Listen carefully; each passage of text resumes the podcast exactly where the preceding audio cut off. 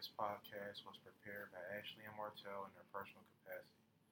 The opinions expressed in this show are the host's own and do not reflect the views of any of their personal affiliations. there's no one answer to, to how you change the hood or change the, the, the reality of what goes on. But what you gotta think about is when you don't have resources, you in survival mode. You know, so being in survival mode automatically rules out a lot of things because you don't care about morality because you don't experience morality. You experience, you know, the need to survive. You don't experience, you know, fairness. You don't experience planning for the future. You just experience my ribs touching. You know what I mean? And it's better me than you. And you know, it's a survival instinct that kick in. So I think once you get out of the survival mode, your your morals come back closer to to your daily decision making. You start thinking about what's right, what do I believe in. But until you get out of survival mode, you ain't got time to be worrying about right and wrong. You worrying about bottom line. You know what I mean? By any means necessary. So I think that economics is the answer. Empowering people economically is how you really, really impact. But I don't know if it's about dropping a bag of money in the hood. I think it's about impacting culture in a way that, you know, the mentality changes. And then also, you know, the the institutions that exist, it's just a prison institution, really. It's like a pipeline of jail. It, it ain't it ain't no no no constructive institutions for real that meets you ground level. It's just like if you fuck up, we going we got somewhere to put you. So it's like a fear based preventative approach. Then like some love and like we know y'all going through a struggle and we know y'all could use an art center or uh, you know what I mean a studio compound or entrepreneurial space. It's like whatever going on, if you can't figure it out, we're gonna lock you up, bro. So whatever it is, yeah, it's on y'all. I think like you get people out of survival mode, they start thinking different. I did, you know, when I when I figured out, you know, how to how to get myself out of the situation. My approach to life and people was different. I wasn't so angry. I didn't have my guard up. I wasn't so aggressive. I wasn't so, you know, expecting if you ain't helping me, fuck you. It wasn't that wasn't the mentality no more. And I can't blame nobody you know what I mean, that's thinking about how they gonna pay their rent or like going through not having food at the house, being young and having to go outside to hustle for, for to feed themselves and school clothes. That's gonna change people. That's gonna make you feel away. And you All right. That was uh the Nipsey Hussle. Nip Hussle, happy birthday, Nip Hussle. Yeah. The Nipsey the Great. We felt it was ti you know, timely to.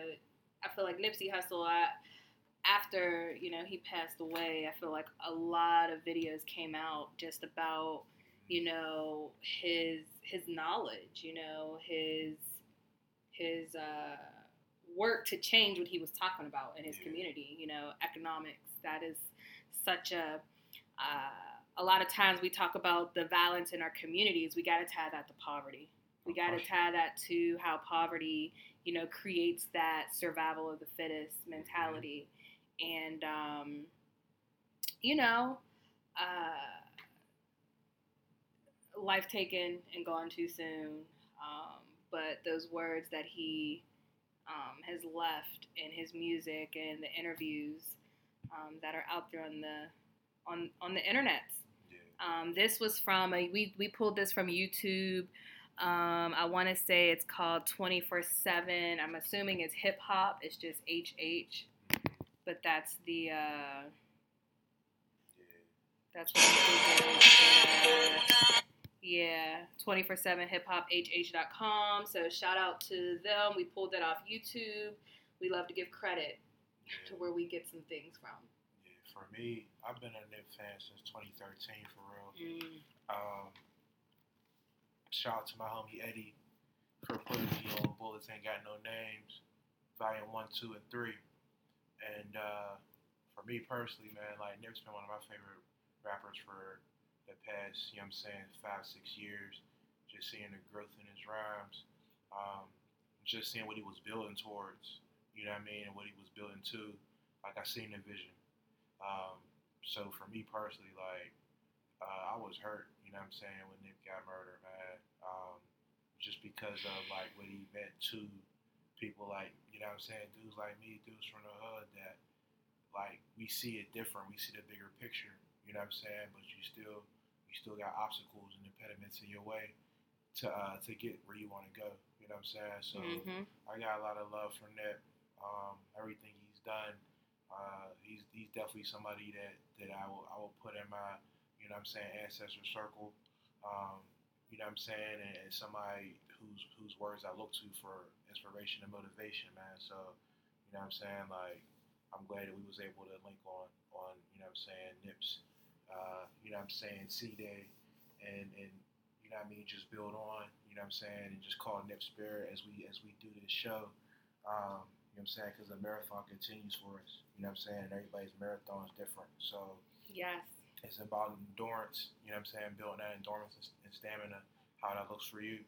Because everybody got their own their own race to run. Everybody got their own marathon to run. So Mhm. you know what I'm saying? Thank you, Nip. I love you, cuz. You know what I'm saying? I appreciate everything that you that you gave to us down here when you was in this dimension. Yeah, I Dante put me on to Nip uh, some years back, and I have a thing with rappers. Like I have to like your voice, and there is just something about Nipsey Hussle's voice that Mhm. just like draws me in. I can listen to any of his music. I can listen to any of his interviews because it just, excuse me, it just does something to me. Um, There's a realness. There's a realness on when he talks. You know what I'm saying? He sounds the Mhm. same. mhm. You can listen to certain artists and not know who it is. You know what I'm saying? Like people sound the same. You know what I mean? Don't sound the same, but Nip, you know it's Nip.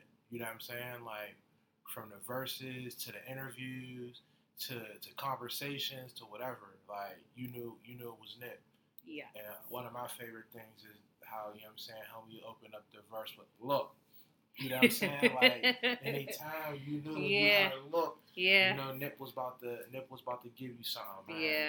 In 8, 16, 20 bars, whatever it was. Yeah. You know what I'm saying? He's about to give you something. So Well, yeah, we had to uh, give him uh, his flowers for sure at the start of this episode. It is episode 16 of Black Political Millennials, and um, how's it? How's it been? It, I feel like every week we get a chance to get together and record a new episode. There is always a shit ton of shit that has happened. yeah, before we before we get into the shit ton of shit, you know what I'm saying? We going we just gonna slide in and, and say thank you for everybody listening to BPM. hmm Um, my name is Martel, aka Pierre Defecto, and the host is uh, The Ashley Comans. Yeah.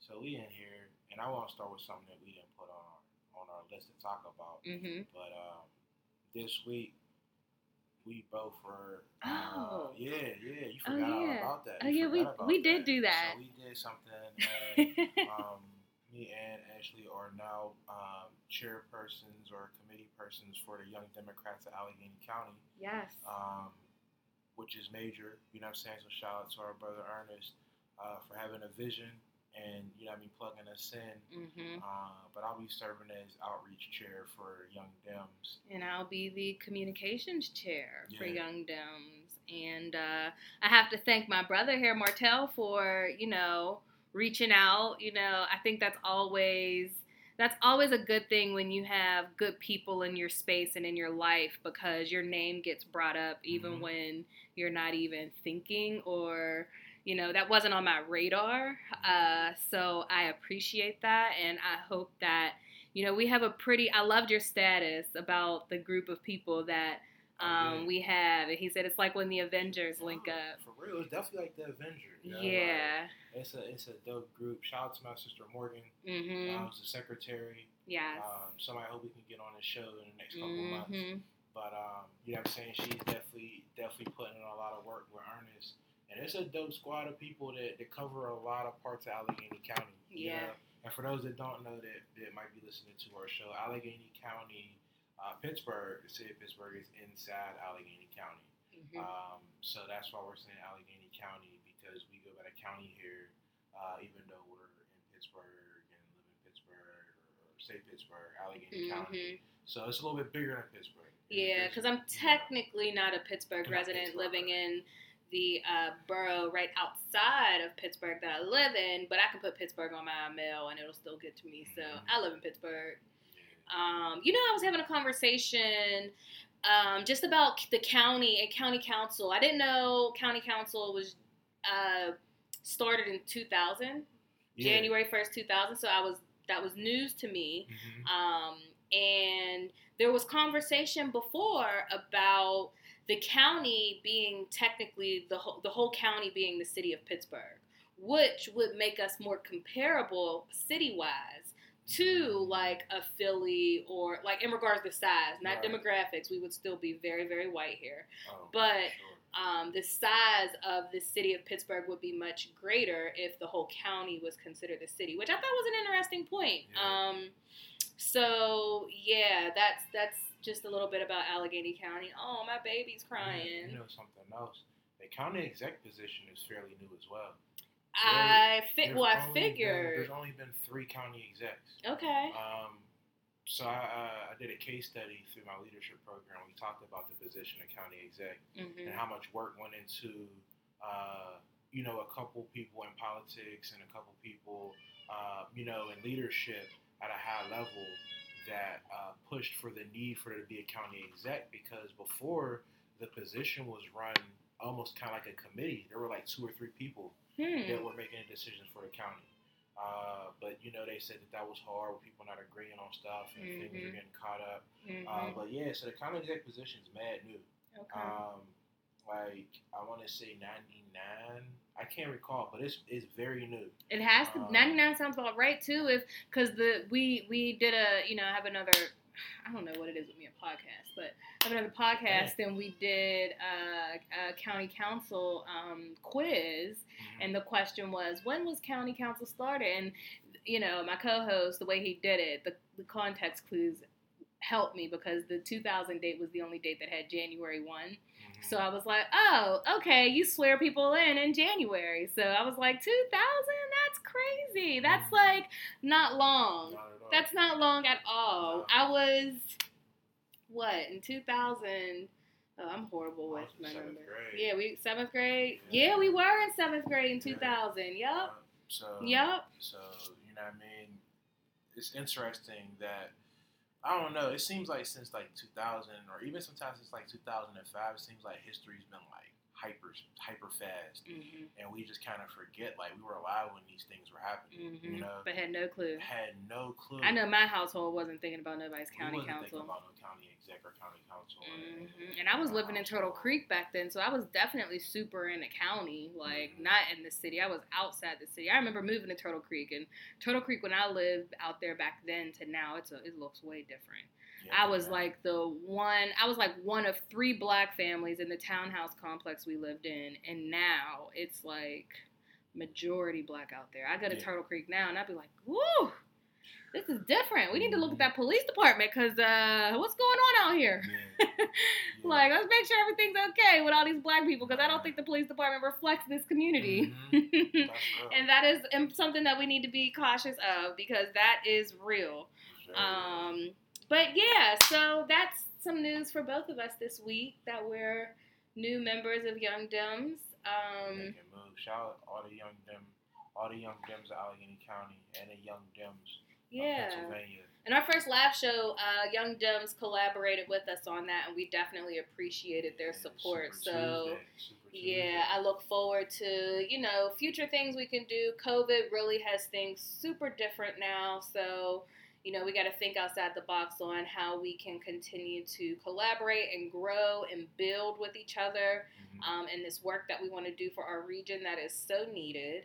Um, and uh, yeah.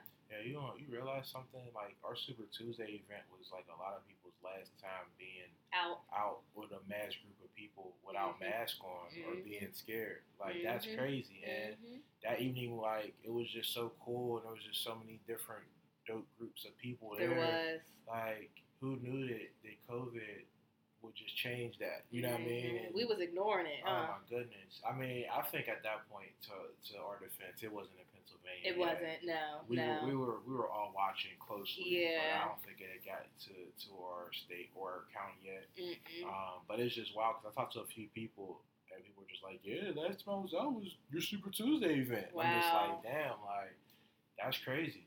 and now Um, look at us. It's August. Yeah. it is August. August show. Um, a lot has changed since then. A lot's Yeah. changed since Super Tuesday. Yeah. Yeah. Yeah. But, uh, I'm a different of- person. I ain't the Mhm. same person. I think uh, I think a lot of us are different in different in certain respects as far Mhm. as um, just how we see things or appreciation or Mm-hmm. patience with certain things. It's a lot of different Mhm. stuff. I think I think everybody's changed Yeah. um, since this whole COVID thing has happened. Yeah. um, the things that are important really stand out to you because you realize that, you know, this is. You realize when something's wasting your time because time, what is time right now? And what I'm not doing is wasting it on anything or anybody. hmm So, you know, Yeah. So um, to this to this uh, top top of the list. yeah. So we're gonna be talking about a few different things today. Um, mainly, we're gonna be talking a lot about the upcoming presidential election.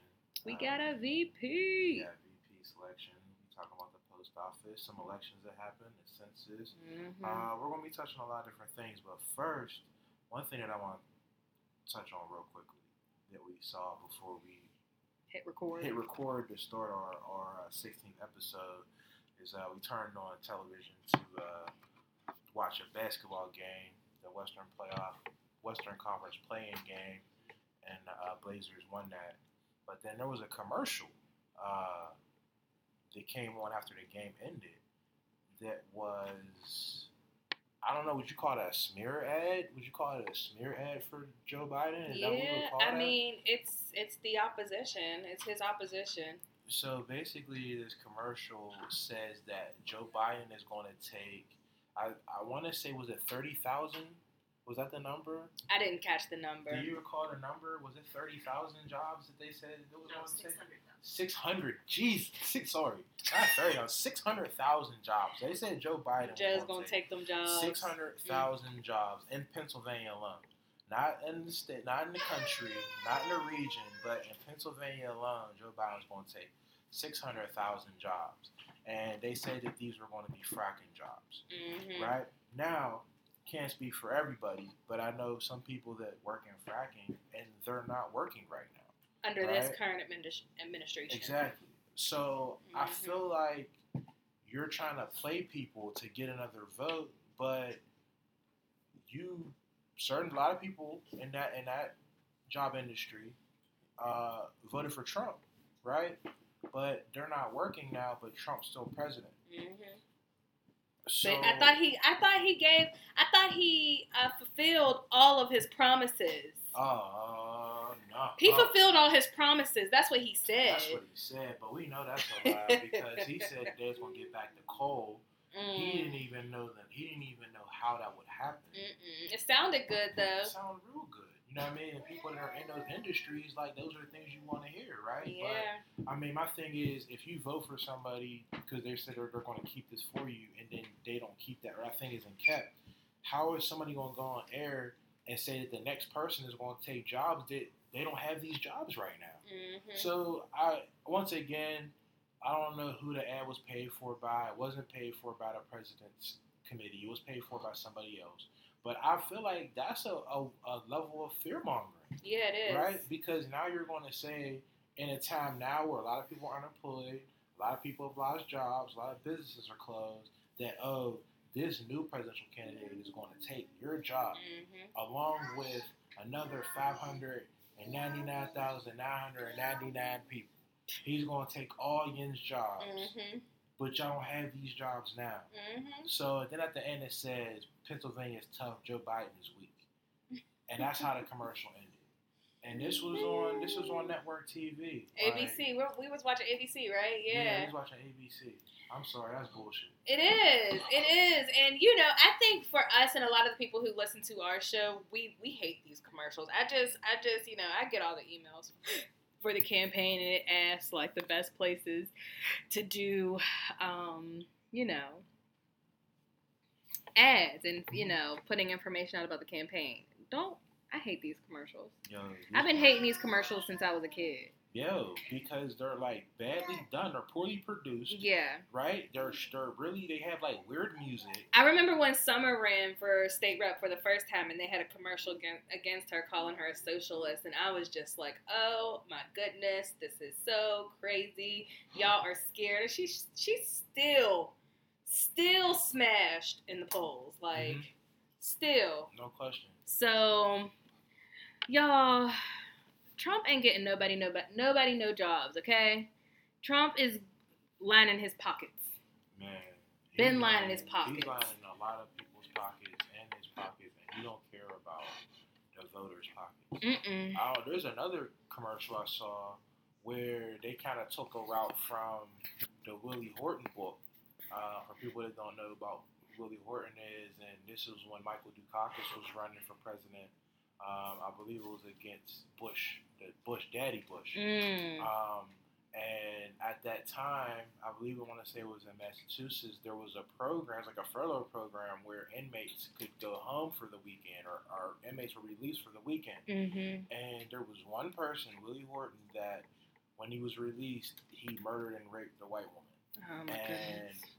then from that, it was like Michael Dukakis is gonna is gonna every white woman is not as in danger if Michael Dukakis is president because of Willie Horton, because of this program, and it's fear mongering. Yeah. And because of that, Michael Dukakis really didn't do very well in the polls, and he ended up losing, of course, to Bush. But the thing about it is that they played on the fear. And there was Yeah. a commercial that I saw that Trump's team made or had made that was in the lane of that whole Willie Horton story, Mm. where you see a woman trying to call 911, and then they cut to an empty office with phones just ringing. Like there ain't gonna be no 911 dispatchers. Oh, because So- of defund the so we police and defund stuff. Police. Now we're Oh. not ah. so exactly. so we Oh, defund police. shucks. Well, now we're not gonna have 911 dispatchers. Oh man. So you defund a whole other department, right? And now you're not gonna have 911 dispatchers, right? Yeah. So my thing is, they're playing on people's fear, but they're also playing on people's intelligence to a bit too. You know what I'm saying? Because let's be realistic. Like, first of all, those are two different pools of money that are employing these two separate people. Mhm, And there ain't no way that they're not just going to have 911 dispatch staff mhm. because the police department then got consolidated. And when we, yeah, and when we talk about defund the police, and then we, so we clear, this is like, cause this all trickles down. But when we talk about defund the police, and just the phrase in general, defund the police, that phrase is used literally for like clickbait. You know, you see defund the police, it makes you want to say, well, what do they mean? What is that? Right. And so defunding the police, um, you know, it's it's I think where people stand at on the spectrum, you know, you go from people who want to abolish the police to people who want the funds for policing to be more um, community focused and not salaries and pensions Right. focused right. and not that people shouldn't be paid well for doing work and when your job is to protect people you know we want to make sure like our fire you know our firefighters and our EMS workers and people like that you know we want to make sure that they are being um, paid livable wages but we don't need to be funding police officers and departments and this is a pen like for Pennsylvania and I'm sure there's other states like this but Pennsylvania is just one of those states where we have so many small like jurisdictions like you mm-hmm. know like your East Pittsburghs and your Turtle Creeks and your you know so when you think about all these levels of our policing and in our different communities and municipalities and our cities it's a lot we have so many school districts we have so many police departments Yeah. and it is not benefiting us It's not. It's not at all, and it's it's endangering.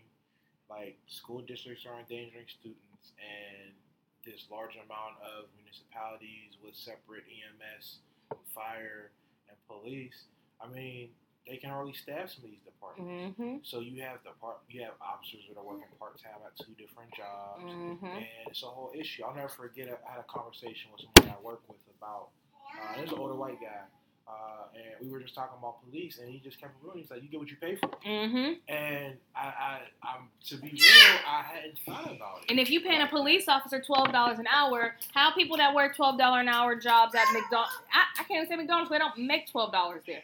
But people who make twelve dollars an hour at regular jobs that don't involve carrying a gun Mhm.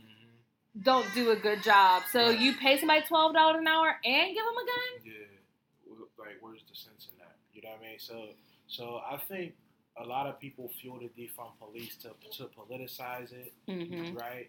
To make it a whole partisan thing, to make Mhm. it a racial thing. Mm-hmm. Uh, and I think that you see a lot of people doing that. Uh, but for them to do that on that commercial, like I said, they, they're definitely playing on people's fear and people's intelligence because it's not the same thing. And, Yeah. and you do need to see some departments regionalized. You need. We've had this conversation on some of our live shows Mhm. about how there are departments that need to regionalize. There are some areas that need to regionalize their police department. Mm-hmm. And if you look in certain parts of Allegheny County, there's been success with regionalizing the police departments. you know? Yeah, I, I definitely think just the neighboring me is the Woodland Hills School District, and I definitely think that they need to do that. But Yeah. And, and most of those most of those areas that are in that conversation are in that school district. Yeah, and it's it's it's frustrating too because you think about a community like, and I don't know the exacts of it. I'm just giving an example, but you think of a community like Rankin, and then you compare it to a community like uh, Forest Hills or Churchill, where one community has a huge surplus in funds, and then another one is like barely scraping to stay afloat, Mhm. and so that makes no sense makes no sense. these all these are families that are going to the same school system they are you know so intertwined in a way that it doesn't make sense that we are working harder and not smarter with our resources It's economics. Like Yeah. it all, it all boils down and trickles down to money. yep You know, uh, like you said, these some of these areas are like two, three blocks away. You know what I'm Mhm. saying? Like you could walk and be Mhm. in another one of these areas, and you can see a Mhm. difference in homes. You I got the same zip code as two of the communities in in Yeah. that district. Yeah. So yeah, it's so close. Um so yeah. That's crazy. Yeah, and I mean, well, there's definitely going to be more talks about police and police departments. Um, but you see that that's a, a hot button. Yeah, and we've got know if I a- should call it a hot button. I mean, this is a it's a legitimate issue right now. Mhm. Um, so I don't want to, you know, what I'm saying, lessen its value or impact by saying it's a hot button topic. But this is a concern that It- a lot of people are. Yeah, on. and and you Yeah. either have there there's there's very the the opinions and thoughts on it are literally on, on opposite sides of the spectrum. You have some people who are you know extremely against it and extremely for it, and the opinions and thoughts all in between vary, and um, so there's a lot to you know break down about it. Yeah, there's there's a lot, and we'll and we'll definitely dedicate um, some some adequate time to, to discuss that. Yeah, we Um, just need to get to November first and hope that we can make some changes. We got this. We got a VP announcement. We got Kamala Harris. Yo, I am. I am pleased with the pick. Um, I am. How do I want to say it? So I told you I, I was going to have a little rant about this whole um, moment because you know, when the announcement was made that Kamala Harris was the VP selection, we all know how Facebook goes, and we all know how, you know, the freedom of having your own opinion is, you know, really captured on Facebook. Anybody can have any thought and opinion and share it with the world, and it gets attention. And um, I am so frustrated with the way we go hard on black women at all levels. And um, Kamala Harris is not perfect. Um, she is, you know, currently serving as uh, one of the senators um, out of California. And, you know, the, the main thing that we hear when it comes to her and her uh, her time serving as district attorney and then the state's attorney was she locked up a whole bunch of black men. The United States of America is locking up a whole bunch of black men. And I really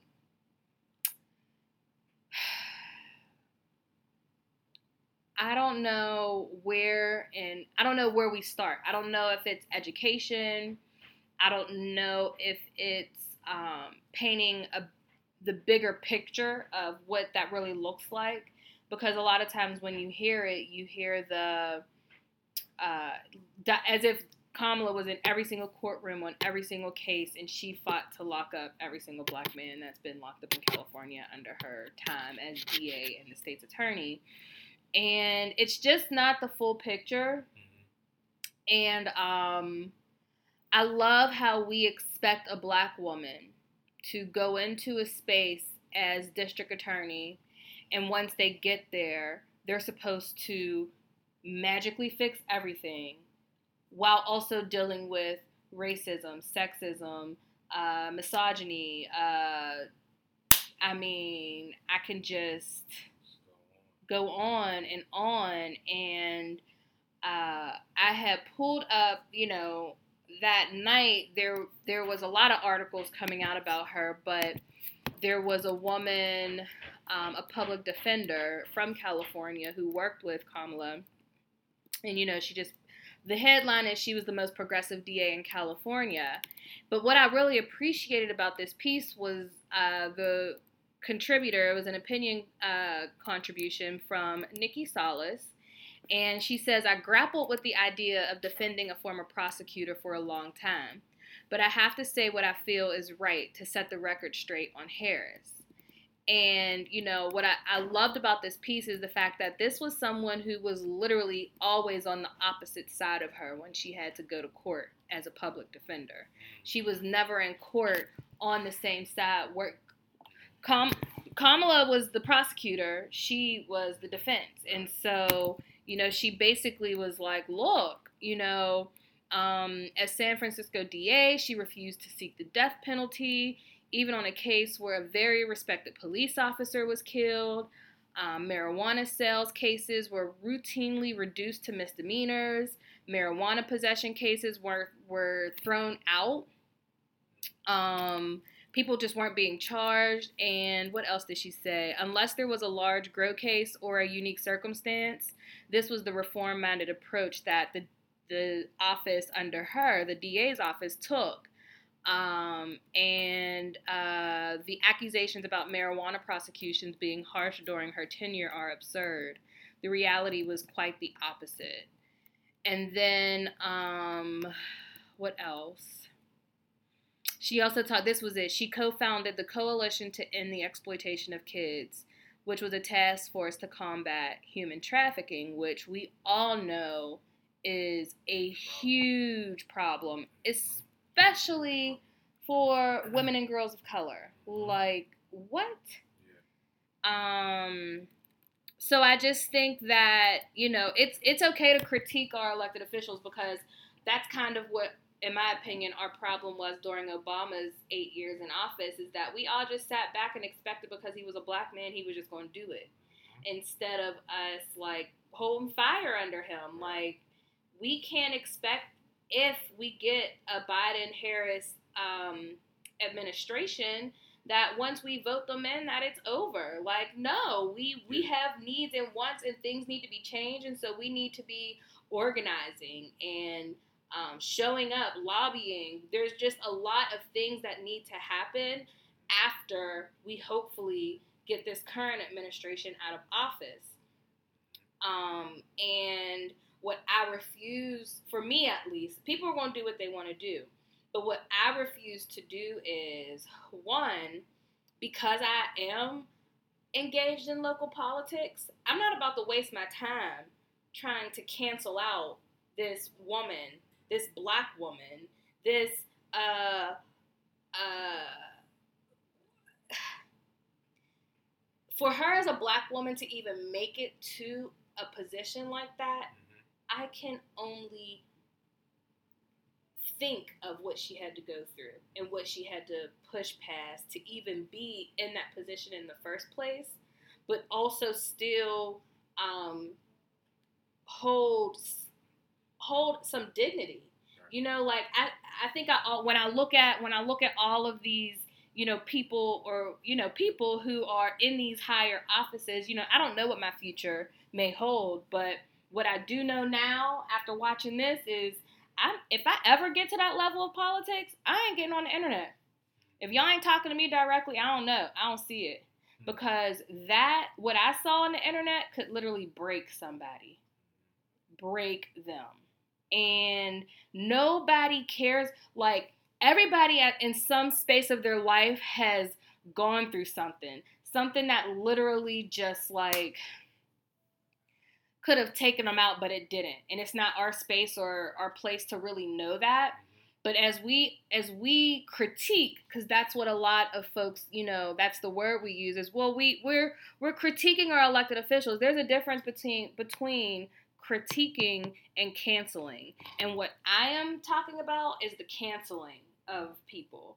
And the way we canceled Kamala, the way we canceled her when, when she ran for president, we we kept uh what's her name from Minnesota over her. Yeah, Klobuchar. Yeah, Amy Klobuchar. Her record, excuse me, she's got connections to the to the officer that killed George Floyd still being an officer.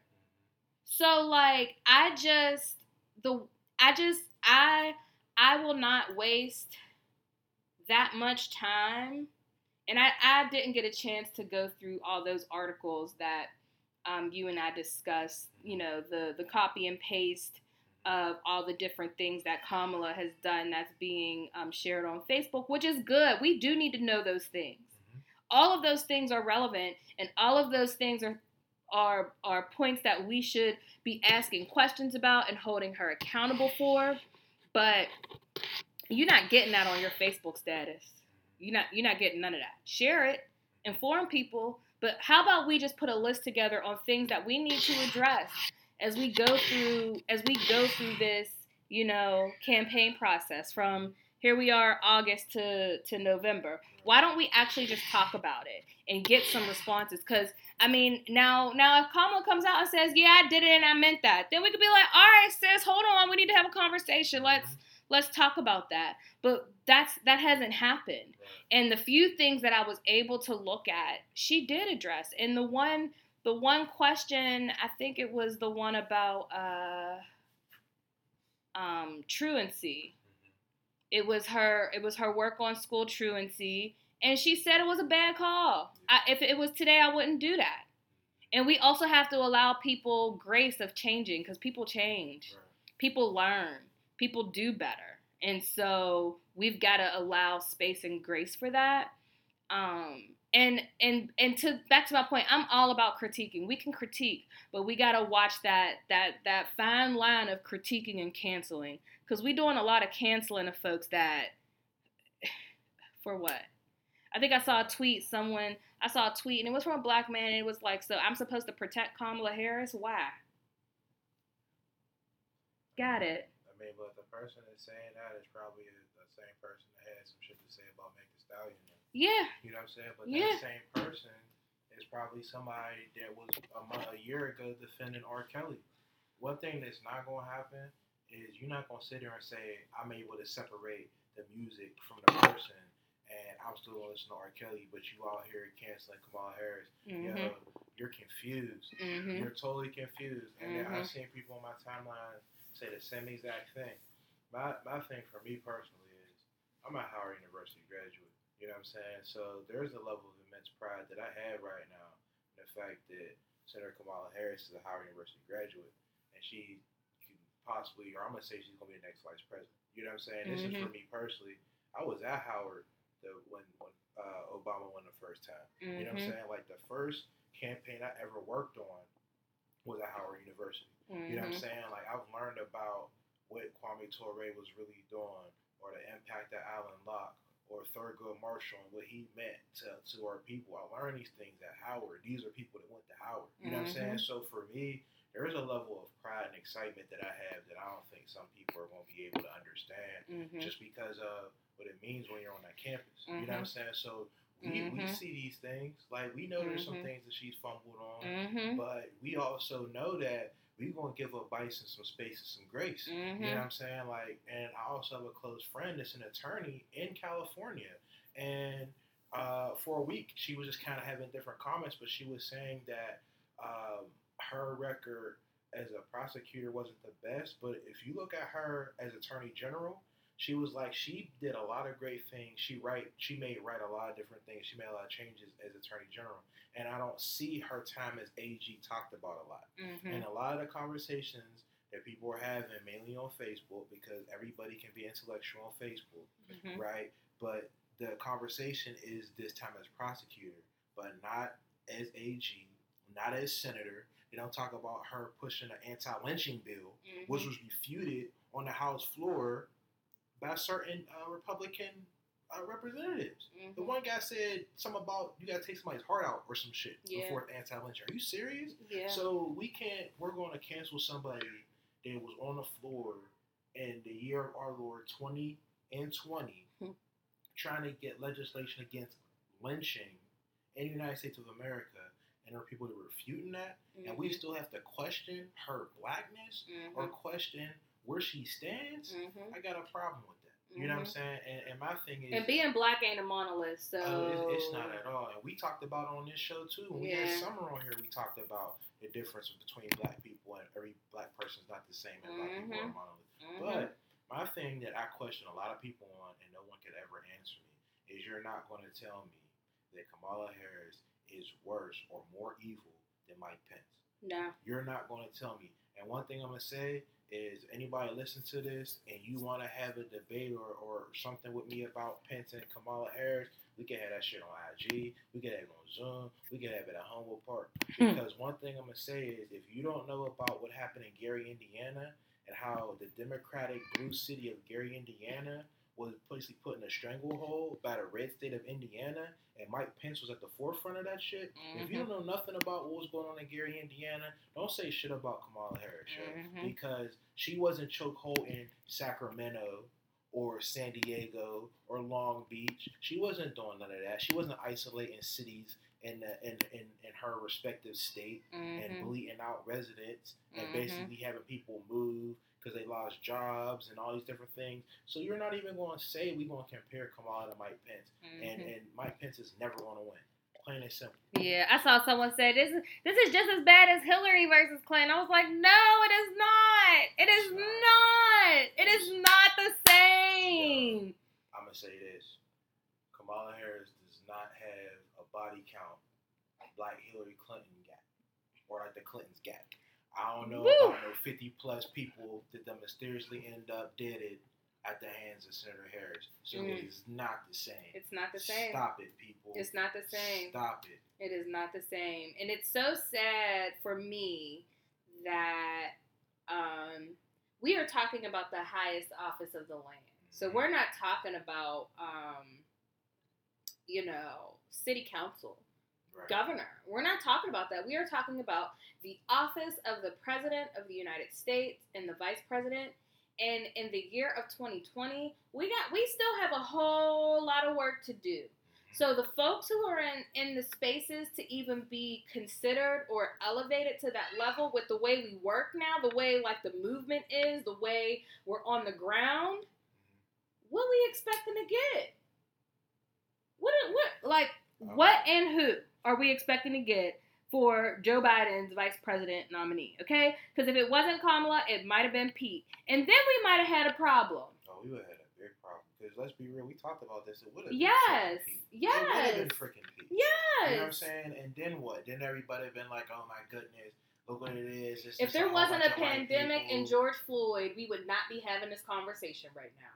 Yo, you know what? But I did see a video from Joe Biden in February, even before the pandemic, Mm-hmm. before George Floyd, Mm-hmm. where he's on stage and he does say that he feels like his running mate should be a woman, that it should be a person of color. Mm-hmm. Like I did see that, and because some people like, "Oh, he's pandering, he put himself in a box." No, that was his thought process before he was pressured to do so. Mhm. Because in his mind, just speaking freely, these are some things that Joe Biden mentioned. You know what I'm saying? So, Mhm. like I said, in February, we were still living regular. that and, is and, that and is we wasn't having no mask on and all of that. point. So, yeah. you know what I'm saying? I feel like I feel like Joe Biden had this in his mind, and if you go back and listen to our first uh, episodes, you, I'm the first person that wasn't thrilled about Joe Biden running for president or Joe Mhm. Biden being the, the Democratic Mhm. candidate. Not at all. Mhm. But at the same time, I realize that this country will not survive. Fuck four years. It might not survive another two years.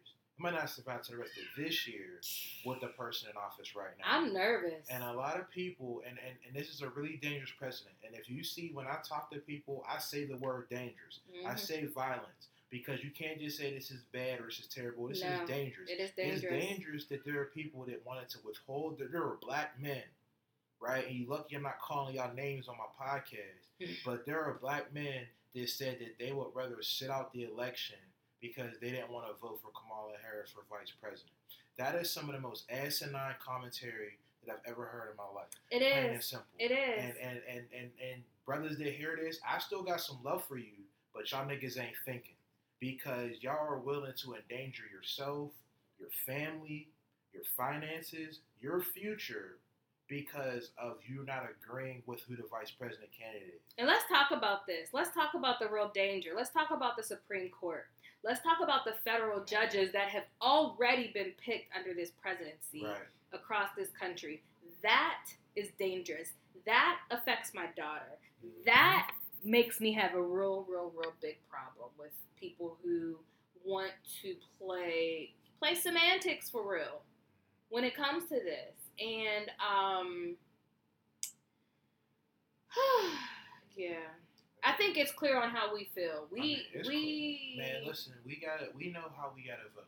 You know what I'm saying? Like I said this to to do because I heard this saying about Republicans voting with their heads and Democrats voting with their heart, and him saying how it was the Biden is playing on black people's emotions by having a black woman vice president, even though most of the people that were vetted were black women. But also, a lot of people that are having these conversations don't understand branches of government and they don't realize that the impact that the executive branch has on the Supreme Court justices. Yeah. So I think a lot of people don't even realize because this dude was talking about progressive policies. I was like, dude, you're not gonna get pro- progressive policies passed if Trump gets another Supreme Court justice in. Mhm. You're done for another 30, 40, possibly 50 years. And that's our lifetime's done. You know what I'm saying? Like, and and and this is for you to somehow feel emboldened because now it's rebellious or it's cool or it's awoke to to withhold your vote or to do a third party vote for Kanye. But what a lot of people don't know is that Republicans Republicans are putting up money and putting in the, the groundwork to get Kanye on ballots in certain Mhm, states. So mhm. this is not some off the wall third party Mm-mm. birthday party shit. This is Republicans deliberately knowing that there are going to be people that will not vote for Trump, but if you put Kanye in the mix, that he'll take votes from Biden, ultimately, which is a vote for Trump. So Mhm. we don't want to hear no more about that Kanye shit because who's his running mate going to be? Lil Uzi Vert? Who's his, who would who would be Kanye's running? Let's be religious. He said it was that the, the pastor from where Wyoming. Oh man, I don't know him, man. Yeah, it's a woman. It's a woman too. don't know her. It's yeah. We don't we don't know him. I ain't saying. I ain't saying no names because I don't even know I it. don't know none of them. I don't know them. So what we're gonna do is we're gonna talk about this. Uh, the chief of staff though that Kamala has, uh, Karine Jean Pierre. Mhm. Like she is so. I pulled up an article from LGBTQ Nation. Um, that's what we shared on our page. Um, she is a. She's originally from the French West Indies islands of Martinique and was raised in New York City. She went to Columbia University. Started in politics, working for John Edwards back in 2004, worked for Obama in 08 and 2012, and for Martin O'Malley's 2016 presidential campaign. Um, during Obama's first term, she worked in the White House Office of Political Affairs. And um, what did she say? What's been wonderful is that I was not the only, I was one of many President Obama didn't hire LGBT staffers. He hired experienced individuals who happened to be LGBT. Um, also, outside of her work with political campaigns and the government, she was the national spokesperson for the progressive organization Move On in 2016 and a commentator for NBC News and MSNBC. So um, she has just been uh, one. She's been. I've been hearing a lot about her, and this video that's up here. Um, I guess a man. I remember this. He tried to I rush on this. stage, and she, she she tried to rush on stage and take the microphone from Kamala, and she leapt to her feet and she grabbed that mic back like, "Nah." Yeah. And, and, and, No. I, and I remember this video, and it made me angry because I feel like that dude only got on stage like that because there was just women on stage. Because he wouldn't have Mm, tried to take that mic off of uh, Beto O'Rourke like that. He mhm, wouldn't have tried to run up on the stage if Cory Booker was up there. You mhm, know what I'm saying? So like, dude was kind of weak for that. I remember being really angry at that because mhm. like I, if I might be mistaken, but I feel like there were other candidates that were at that event, and he he decided to do that when this candidate was up. Yeah, That's weak shit. You know Yep. what I'm saying? Um, but no, I'm, I'm, I'm very happy that this sister is, is the chief of staff. Um, Yeah, I mean, there's just so much to think of, you know, and I didn't even mention it too. Just recently, uh, Kamala pushed some legislation in the Senate for further research on uterine fibroids, which for women, especially black women, that is something that we deal with when it comes to our health care that really doesn't get the attention that it needs. And it causes such long-term issues for black women with fertility um, just comfort you know when you have them it is physically you know hard on your body. It hurts like it, it hurts. And so you know not only is that representation that is someone being in a position to she is she is proposing to push millions of dollars on the research. Nobody is talking about that kind of stuff because it, it doesn't affect them. And when when we look at a government that is full of white men who don't have fibroids Right. you know like they're not going to think about that. Um so you know kamala's not perfect but nobody is perfect. I know i have done some things that i'm sure um weren't okay and i had to learn and i had to grow from them and we have to we have to learn how to know how to hold people accountable. That's that's what politics is about. You need to hold people accountable. If there's something that's done that we don't like we need to address it. And then also when we talk about this office no matter who wins they are not just the president or the vice president of black people of progressive people of um, you know there's no one block of type of person that they are representing. So there are going to be conversations. There's going to be things that we just won't really understand. Even when we talk about like uh like like locally with campaigns you know they'll send out those mailers against uh like summer. Oh summer is in support of um you know she's okay with letting child sex offenders go free. No she's not. But y'all threw that in on this bill that's real problematic and she was bold enough to vote against it. Now i'm not comparing that decision to something that kamala has done. I'm just saying that there's levels to how these conversations go about elected officials. And um, kamala may have uh, some problematic things in her past but the state of california also voted for her to be their senator. So what what what are we going to do what Right. like what does that mean I mean, I, I think it means that we have to be educated about what happened before and still be able to hold them accountable. But I think it's important that I think it's important that we uh, know. I think it's first of all, I'll say I think it's a good thing that we know that these things have happened because now that we know that we can call them on the carpet on these things mm-hmm. for her and Biden, Mhm, right? It would mhm. be different if after the fact these things come out and then there's nothing you can do. The same way how a lot of stuff came out after Obama left office right and there wasn't anything we could be done. right But now all of this stuff is out ahead of time. So now we know like, all right, we need to check you on this. We Mhm. need to check you on this. We need to make sure that you understand that this is important, et cetera, et cetera, and so on, right? Mhm. So it's good that we know these things now. You can't you know what I mean, exclude or, or get rid of this person now because of things that they've done. Because like you said, nobody's perfect. But there's this whole under this whole thing now where people are like subconsciously people feel like politicians are perfect or should be perfect. Mhm. No human being is perfect. Mhm. You know what I'm saying? And people were like, well, politicians can get criticized and this and that, but the criticism leads to what?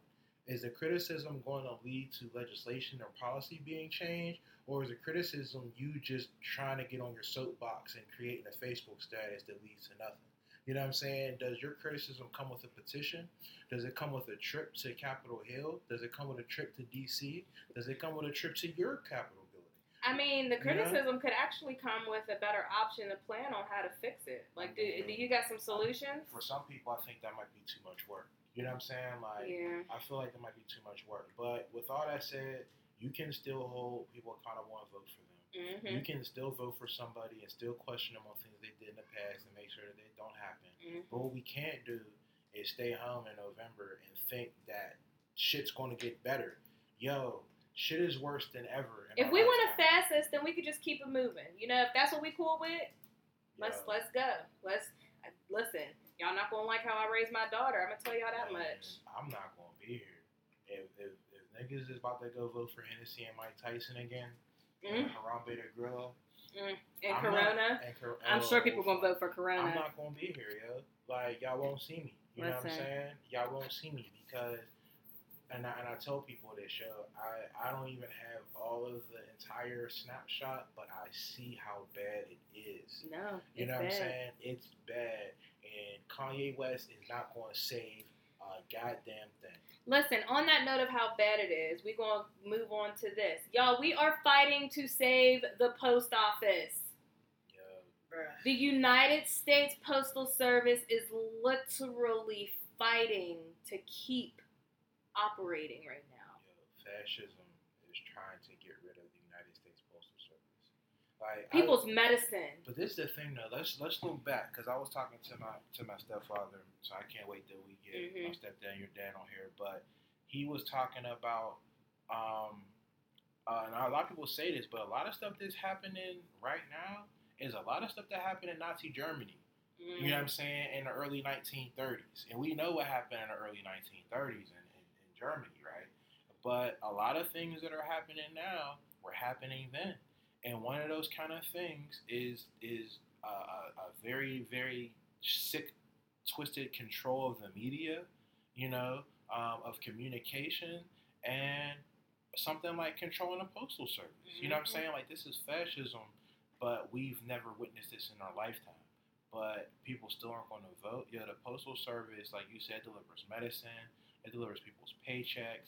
It supports small businesses. There are small businesses that we know, Mhm. people that we support, businesses that we all support. That I just made some purchases in the past couple days and from black women business owners and my stuff is coming in the mail and I needed to get here in the mail because if I don't get my Glamaholics bags, I'm gonna have a problem.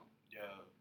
So can we can we shout out businesses, black women businesses? Yeah, Shaded by Um, the Queen had her ten dollar sale today, and I got my uh, sunglasses yesterday. I bought my Glamaholics duffel bag, uh, fanny pack, and uh, uh, a duff. It's a ah, the shoulder bag. Dante was like, "Y'all, y'all on this uh, this website like the Jordans is about to release." Look, I, I I made my purchase literally in a minute and a half. yeah, I want to shout out uh, Natural Beauty Supply. I'm about to go there and pick up some stuff after yeah, we done recording so this. Shout out, shout out to Natural Beauty. I got the Beard Bay packet. Okay. Um, you know what I'm saying with the oils, with the with the scrub, Mm-hmm. uh, with the beard balm, uh, mm-hmm. and I, I definitely like it. Keeps the beard soft. So I want to shout out uh, Natural Shishi. Beauty, Shishi and Natural Beauty Supply on Penn Avenue, East Lib. Yes. And also to shout out my, my sister Morgan, who does it all. Because not only is she she active in, in you know in political and government ways, but she's an artist. Mhm. Um, and I got some some dope shirts. Um, I got one too, from- yeah. from Morgan. You know what I'm saying? So we shout shout y'all out. We appreciate y'all. Mhm. Um, and you know what I'm saying? We're open for sponsorship, y'all. Uh, you know, I just want to put that out there too. But uh, but the U.S. United States Postal Service is a major part and artery of the way that this country moves, Mhm. and we take that shit for granted. here. Mhm. You know what I'm saying? Other countries wish other they had something like that. have a postal service that goes throughout the country that is as easy as leaving a letter in your mailbox outside. and as It shows. affordable. Have y'all ever compared? I remember I, I remember my godkids uh, and their parents lived in Hawaii, and I had purchased some like Doritos and some baby dolls for my goddaughter. Um, my friend's husband just no, not Doritos. He wanted uh, Snyder chips. You know they don't sell Snyder chips in Hawaii, so I sent them a, a whole care package. And I'm thinking like, oh well, I got a box from Fe- uh, Kinkos. I'm gonna just deliver it through FedEx. Oh shit. They gave me the price. They were like, you should go to the post office. I was like, I didn't realize y'all was that expensive. Yeah. I went to the post office. I literally spent like five dollars to mail something to Hawaii. Yeah. Like Yeah. It is ridiculous. So y'all, we can't afford that. Okay, we can't afford to not have the postal service operating how it's been operating and delivering mail. And it's also good paying jobs. You know, like it's a good paying job. I know people who have worked there, retired from there, and they're good. Right. Y'all, save USPS. It's a true. Vote true for listen, vote for the vote for Biden and Kamala. I'm saying it. I'm not gonna be out here, you know, standing for them. I don't need a yard sign, but if you ask me who I'm voting for, I'm voting for them. Um. So yeah, y'all, it's real. We definitely got caught up on that whole conversation because we've been that's been a hot topic for us like all week, just what's been going on with that. So we're not going to we not going to keep y'all too much longer. We can um Just had to get that off. get our- yeah get that off our chest. So I want to also we had some good um just a few races for Congress. Rep. Ilhan Omar uh, Mhm. was reelected in Minnesota. She had a very um, tough race in the primary against a well-funded challenger, Mhm. but she was able to still come out on top. And then um, in Missouri, uh, Bush. yeah, she was elected Mhm. against she she beat the incumbent Right. and um black woman so you know we want to shout out Cori Bush she is an activist I think I saw some uh articles where she was just being um sprayed with pepper spray while she was out protesting Yeah. like a few months before you Mhm. know the the winning this race so we got a congresswoman that's really about that life in these streets on the front lines Mhm. um, putting her body on the line. We don't realize when people are out here protesting, they um, are putting their bodies on the line for all of us um, who have been, you know, marginalized and oppressed forever. Mhm. So um, we also, from BPM, want to shout y'all out. And also, since we're bringing up Missouri, I also want to shout out um, State Treasurer Tishaura. Um, she is she's the current state treasurer, but she was reelected. So I also want to give her a big uh, shout out to Shara Jones. She's super dope. Um, one of my I met her through Young Elected Officials. There's a lot of amazing Black electeds in that network. If you are a Black elected, if you're an elected, um, get connected with YEO and Local Progress. Those are two national organizations that bring a lot of elected people together across the country, and it's just really good um, networking and collaborations because we're all working in our respective cities, Mhm. and it's good to be able to learn from the work that other people are doing. We don't need to be recreating the wheel. There's people that are doing work and it's working, and so how can we, you know, um, how can we recreate that in other areas Yep. that need to fix those same issues? So I just want to shout out uh, those dope We folks. salute you all. Um, hmm and we will definitely uh, shout your shout your victories support you because we all about supporting Black political millennials that's out about making change, and even political millennials, um, and even political people that aren't millennials that are about change. We support Yes. you as well. Yes. Um, but we just about moving things in the right direction. Um, so definitely shout out to those to those sisters that are going to be back in Congress hmm um, fighting the fight. Um, you know, with some with some much much needed legislation and uh, pressure to change some laws and, and, and rules and things like that. Yeah, we got another black woman in Congress. That is just so dope. Like dope. And did we mention we mentioned on the last episode how there was like sixty Yeah. black women? Yeah, That's- running for office. We're here. We That's are out here. And so that's why it frustrates me because, you know, one of those 60 plus black women could be a future presidential candidate. And I need us to not be canceling all these black women that's trying to do this work so we can all have something better. Like, I'm not going to agree with everybody on everything. That's not what life is about. And it's actually problematic if we all agree on the same things at the same time. Like, we need some kind of disagreements and a little bit of tension so we can really figure out what what do we need Mhm. so just think about that as we have these feelings and these thoughts like Mhm. let me uh, if y'all could see my face right now my eyes will be stuck in the back of my head i'm rolling them so much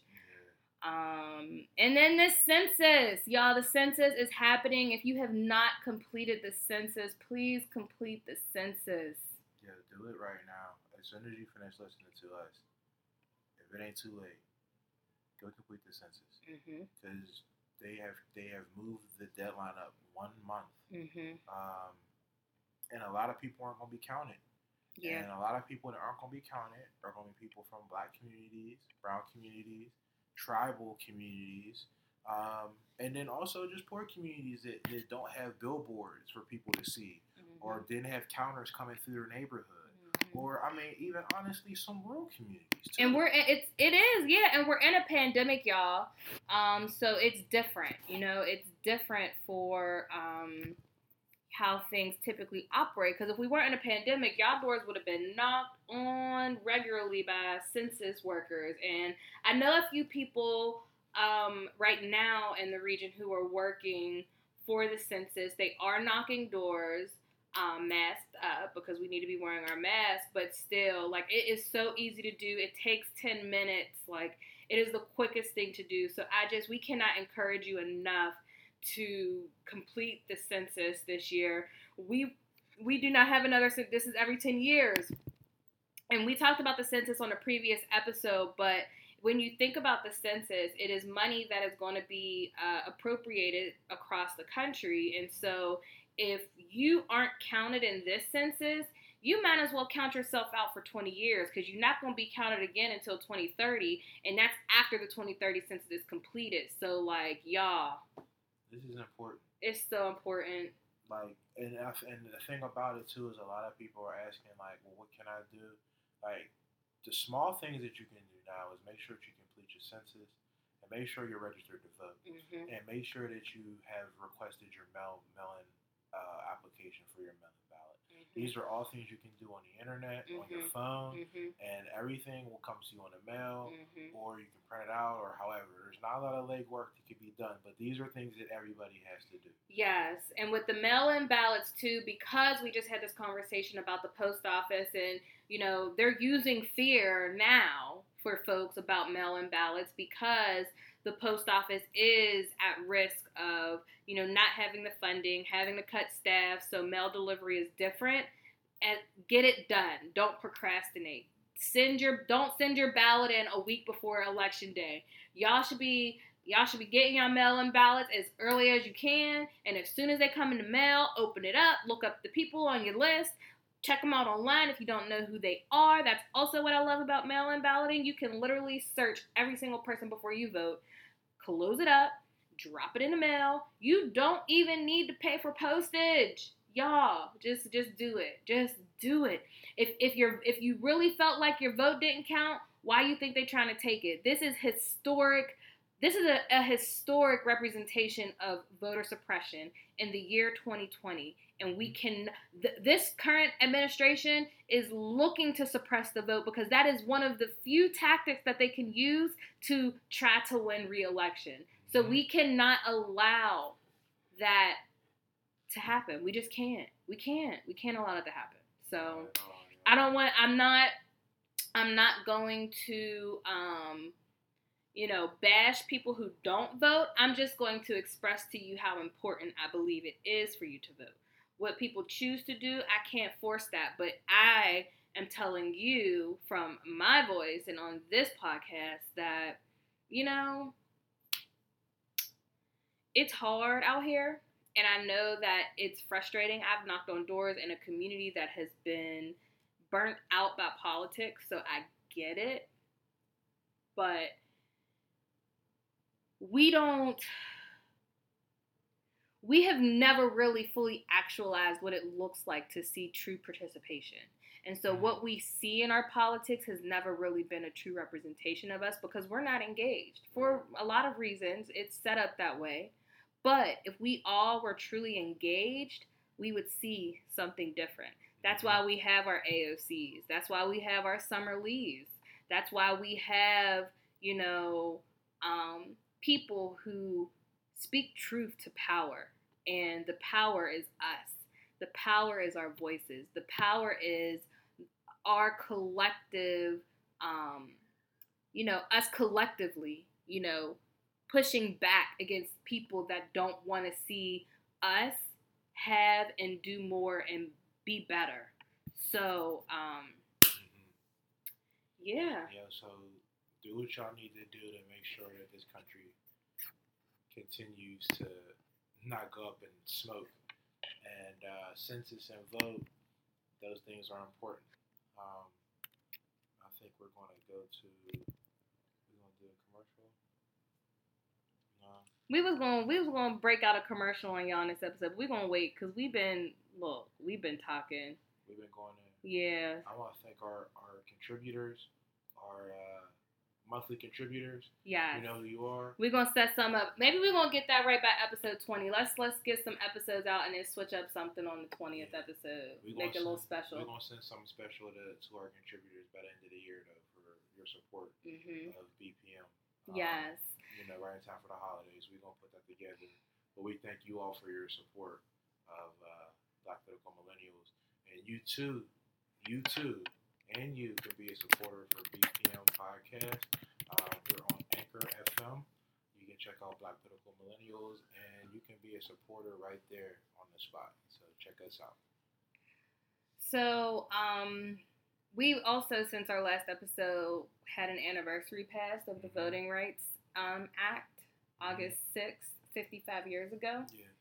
The Voting Rights Act was passed. It was crazy when we talked about that because my mom was alive when it became legal for black Yeah. people to vote. And I just think that that is crazy. That's crazy. that it wasn't, you know, when my mom, I would think that that happened when my grandmother. You know, Yeah. like just when you think about the timing of it, how long ago it was, like I want it to be that long ago when like my grandma was young, but Mhm. no, it was when my mom was a kid that that's when that was passed. And, you know, with that point of how long ago that was or how not long ago it was, Mhm. um, this is why we have to have real conversations. Because if you're not voting, let's have that conversation about why you're not voting. Because I feel you on, I feel people on why they get to that place of not voting and why you just pull yourself back. And so we want to start to have the conversation about, okay, so why don't you like to vote? And what can what what needs to be done and what uh, steps do we need to take to get you to feel like your involvement in it is um, working because our votes really do count. That's why they don't want us to vote. Mhm. And I, I think we should, you know, we just wanted to like push that thought that 55 years ago, it is 2020. 55 years ago, black people got the right to vote. You know, you know something else that I that I've noticed too, um, and this goes back to a level of appreciation and uh, taking things for granted. Is so when this law was passed, you know, my grandma was in her thirties. Mm-hmm. You know what I'm saying? My grandma was Our than age. me, our age, And our- she was yep. able to vote. Yep. So in my mind, I'm like, damn, imagine going this long in my life without being able to vote, but still being impacted by the person who is being elected. Yeah. And I think about when I go to polls, who's working the polls? Older black women. Mm-hmm. Who's usually in there voting when I vote? Older black women. Like I think about my grandmother, God bless her soul. She's 91 years old right now, right? and Mhm. she's already like she made sure that she got her ballot in for the primary, and we went through it, and she's already the same thing. Make sure we got to be together for November because she already know we got to get this clown out of here. Mm-hmm. You know what I'm saying? So it's just interesting that you don't hear about older black people not voting or saying that I'm not going to vote or Mhm. this and that. It's people that take for granted that they're able to vote, that they're not voting. You Mhm. know what I'm saying? The people who they're through their entire life, they've been able to vote, right? But I'm just not going to vote. You know what Mhm. I'm saying? Not yeah, but but that but that's why I think that's going to take us back to though to that clip we used from Nipsey Hussle in the beginning. Because a lot Mm-hmm. of people are at that point of like, well, what are y'all doing for me? Like, I gotta survive. So Mhm. you know what? No, I'm not making it to the poll. And and and also about voting, I, I think Pennsylvania makes it so hard. You know, we don't have early voting. We fortunately have mail-in voting now, which is helpful. But like the fact that my mom, when she calls me, she lives in North Carolina and they have early voting, so like she gets a whole week, yeah. a whole week to go and vote before election day. It's like, oh my goodness, like I can we can I get a week? Because what if I can't get off on that day? I got six other days to figure out like, oh, I can go vote today. So, um, you know, I try to I that's why I said like I don't want to um you know, talk down on people who don't vote. I just really want to get to the point of the conversation of why and how can we change that feeling? How can we change your understanding of who and what you're voting for? Because I feel it. Why am I going to go vote and I don't know who I'm voting for? So I get that. But um, we're also talking about a presidential election year. And what we're currently dealing with with this current administration is like, I can't believe in my 32 years of life that I'm witnessing this right now. Like, I felt like my ancestors fought this fight already, but we fighting it still. Yeah. And so I can't, I can't accept that. I can't accept that. And um, the the article that I had shared on our page, and we talked about this before we started the episode. You know, when this voting, when the Voting Rights Act went passed, um, women wasn't voting. It was just for the men. yeah. So, but women were the main ones uh, organizing and, and, and doing the work so that we could um, we could vote. Mhm. So, um, Yeah, when I think about the right to vote, I think about I want to say it was the first couple minutes or the opening scene. I swear it was Selma with Oprah Winfrey when they would they didn't allow her to vote, and she kept coming back, and they made her ask answer all these crazy questions in order for her to get her right to vote. I'm pretty sure that was Selma. mhm. And and like if you don't know what I'm talking about, just just type in opening scene of Selma on YouTube so you can see this scene with Oprah Winfrey, who's playing this black woman who's probably in her fifties at this time that is determined that she's going to be given her right to vote. And just what she goes through, just the obstacles that she goes through, and the intimidation that she was facing in this office to get her card to vote. You know what I'm saying? And and, and I, I feel it, Ash, where it's like, you know, there's a, a disenfranchisement of the electoral process now, and a lot of politicians have been liars and been crooked and all those different things. And I get that and understand. Um, but I think just for me personally, I've been interested in politics since I was a kid. I remember me telling my mom who we should vote for. I've, I've been in it. But I also understand the power that comes with that vote, where, you know what I'm saying, if you don't know somebody, vote them out. Or get somebody that you know to run. You know what I'm saying? I feel like there's a there's a level of power that's in it that you don't realize is available to us. You know what I'm Mhm. saying? Like so when Nip's talking about the survival mode, you know what I'm saying? Like part of the survival mode is realizing where power lies with you. You know what I'm saying? And like Mhm. there is some power that you can have and you can exercise right now, you know what I'm saying, based on that. So, you know, we're gonna try to get people to register to vote. We're gonna get young people that are eligible to vote to vote. And we're gonna try to get our people and people older than us to vote too, man. Because if you like living and I ain't trying to scare you like Trump is. I'm just gonna be real with you, yo. Like life is not gonna be what you thought it was gonna be or what you wanted to be if we don't vote this time around. Like that's where this country is. I think a lot of people think that It's just like every other eight years- time. Yeah, I think a lot of people think that we're eight years away from doom, but they don't realize that doom is like four months away. you Yeah. know? Uh, so you know, Yeah. I'm gonna be on you, and you know what I'm saying, vote because if you ain't vote, I'm sorry. In January, I'm not trying to hear you. You know what I'm saying? And you know that's that's just me, man. If you ain't voting out in, in November, if you ain't voting in May, you no vote November, you shouldn't have nothing to say come December or January if you were able to vote and eligible to vote. You know what I'm saying? Like everybody got to play their part, and we gotta kind of sit back and stop being bystanders and realize that there's a role and a part that we can all play. So that's it. That's my part. But I just want y'all to, to make the right decision and do the right thing and use your right as a citizen of this country and vote because we always. Mm-hmm. We always didn't have that right. Mm-hmm. All right, so we are going to continue to push you to vote, and so right now we're going to get a little, real briefly, we want to talk some local. There's a few things locally that has happened. You know, Pencil, we're in Pennsylvania, specifically Western PA, Allegheny County, and um, one of our local state representatives, who I always talk about, and I hope she doesn't get mad. She doesn't get mad. She she loves me. Um, Summer, our state representative Summer Lee, uh, she is so bold and speaks um, truth all the time. And uh, a local labor union, AFL-CIO, snubbed her again on the endorsement um, for this upcoming November election. And uh, this particular article is from WESA, which is our that's our local NPR, yeah. And um, it's the local union, particularly tied to fracking in the heavy industry, um, AFL-CIO. Um, in the primary, they backed her opponent, who um, was put up by uh, our county executive, and um, he lost.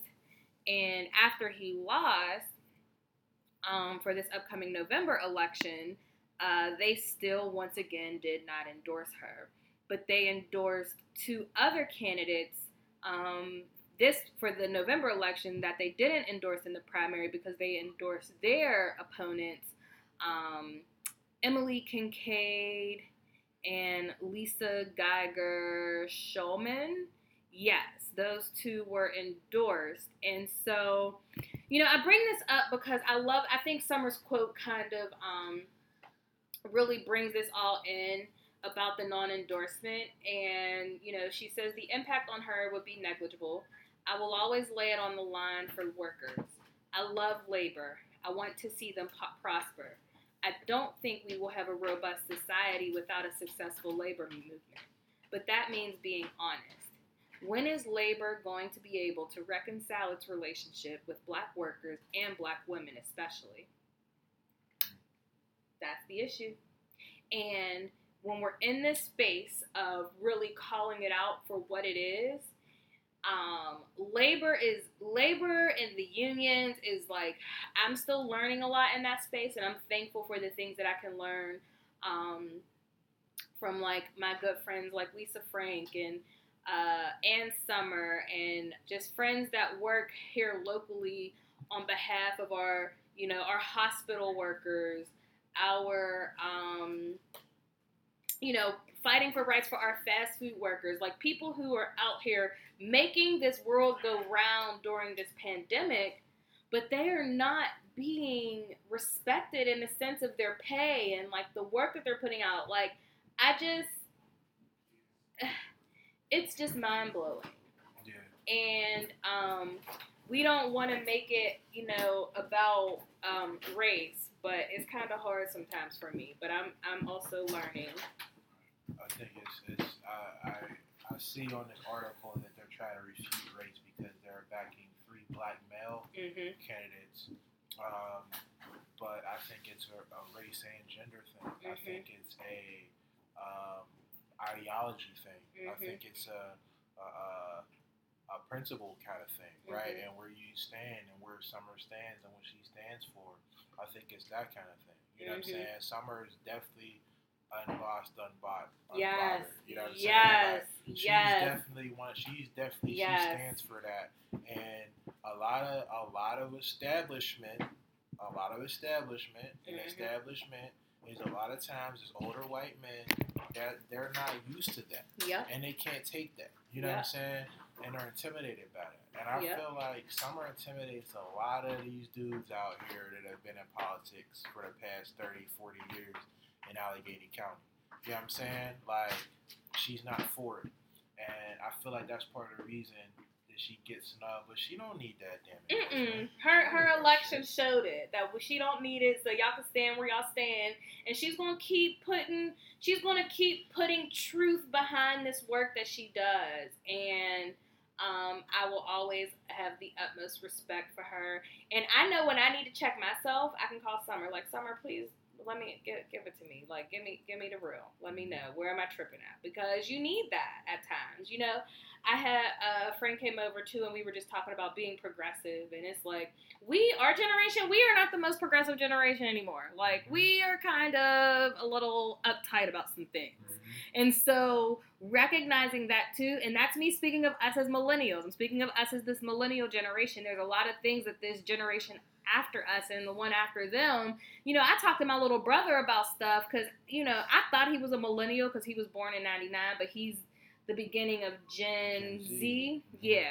And so he still, he understands some things that, you know, we're at the end of the millennial age, but they're different. They don't think like we think. Like, it's just different. And so, um, I appreciate when we can as as as as the generations are kind of like passing the torch you know we're becoming that older generation we're not we're still young you know our elders are still sunning us you know young people but i'll be looking at them like oh, i'm closer to 40 than uh 20 so i think we gotta have a different conversation now um, we have multiple kids. I have friends with kids in college. So let's have these conversations. Like y'all can't keep making decisions for us and we're the ones raising the kids. right.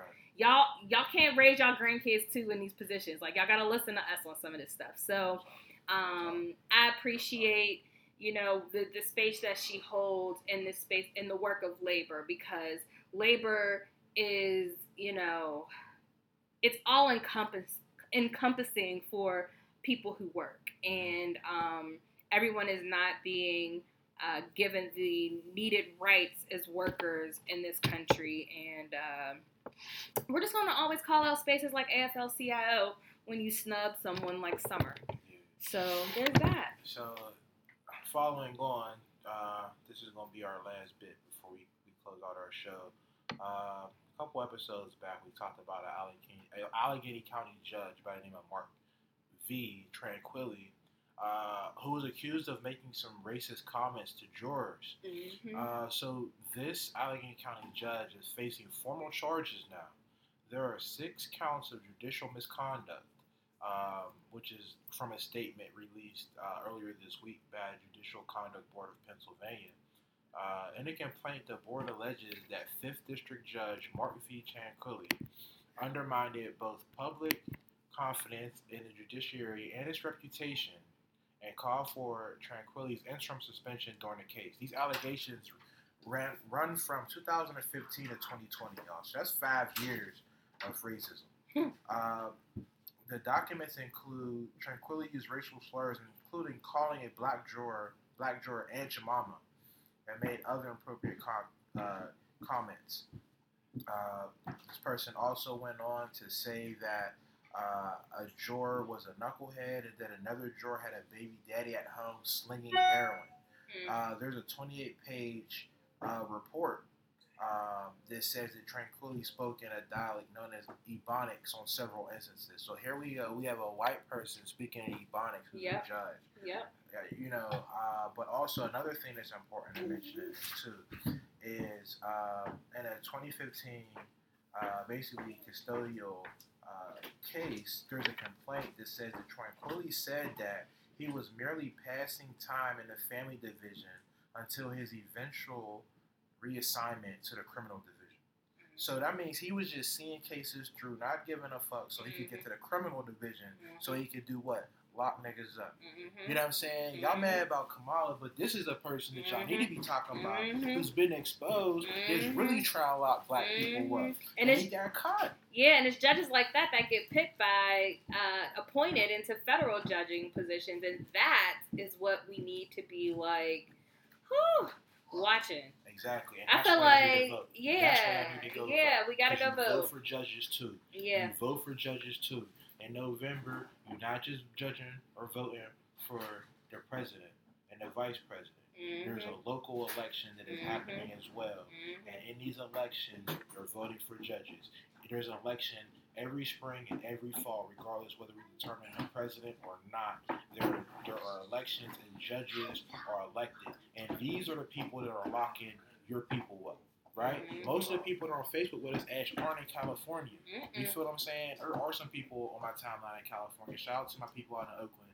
Um, they do real work through Soul um, and, and Chico's and a lot of people out there in Oakland. I, I support y'all I love y'all. But a lot of people on there is from Pittsburgh. Yeah. So y'all talking about what she's doing or who she locked up. But in reality, y'all was clicking on judges that was locking your cousin up Yep. when y'all was just blowing through elections. Yep. You know what I'm saying? So let's be real. So Martin V. Tranquilli, we honor you, and we're gonna get you up out of here. And that's why it's important to vote. That's why it's important to vote all elections. Local elections matter because we got judges like this asshole out here trying to lock our people up.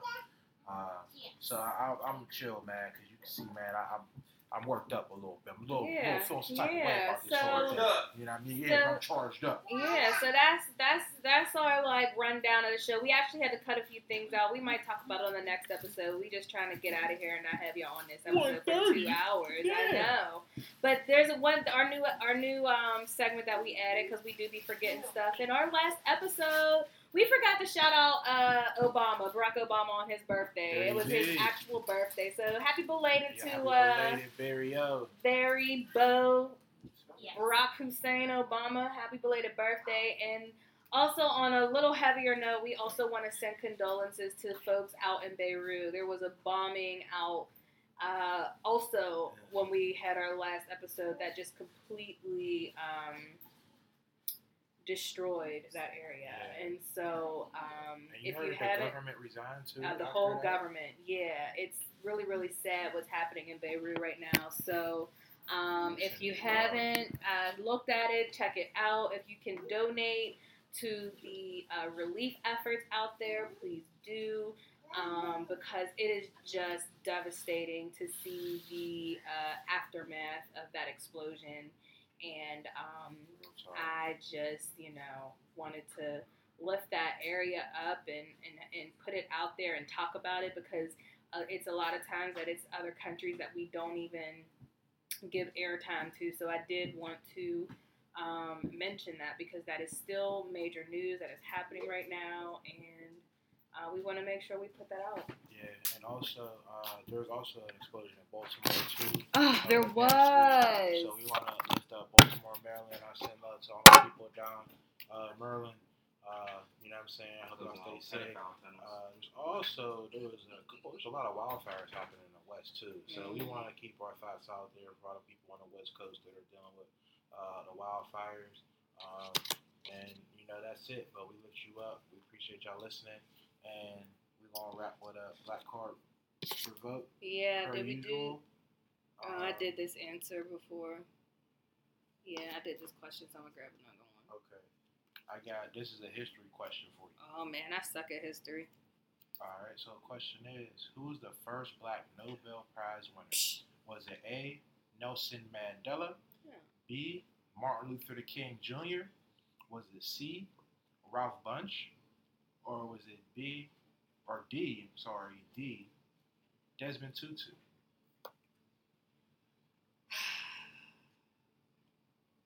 The first? The first answer was the first A is Mount Nelson, B. Martin Luther King, C. Ralph Bunche, D. Desmond Tutu. Mm. I don't even know. I told you my history sucks. Uh, I don't even know.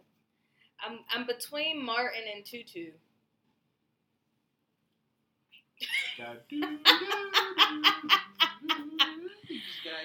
You know, I guess I'm just going. You know, y'all charge it to the look. Look, I suck at history. That was not my my good thing. I, I'm bad on times, but uh, You ready? You sure? You don't want to guess? I'm a guess. His You know, name start with R. that did not help. yeah, four choices. But I can't think. I can't think of the.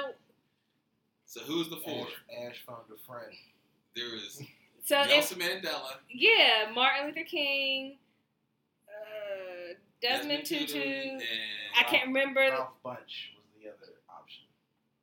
Oh, is it Ralph It Bunche? was I see Ralph Bunche. Ah, I was gonna get that wrong. Black Nobel Peace Listen, shout out to. Phone a Friend because my husband did not want me to look crazy. Look, my husband loves me. Ralph Bunche. All right, so here is mine. Sarah Goode was the first black woman to receive a patent. What did she invent? A. I'd have got this one wrong too. A. Lipstick. B. Folding bed.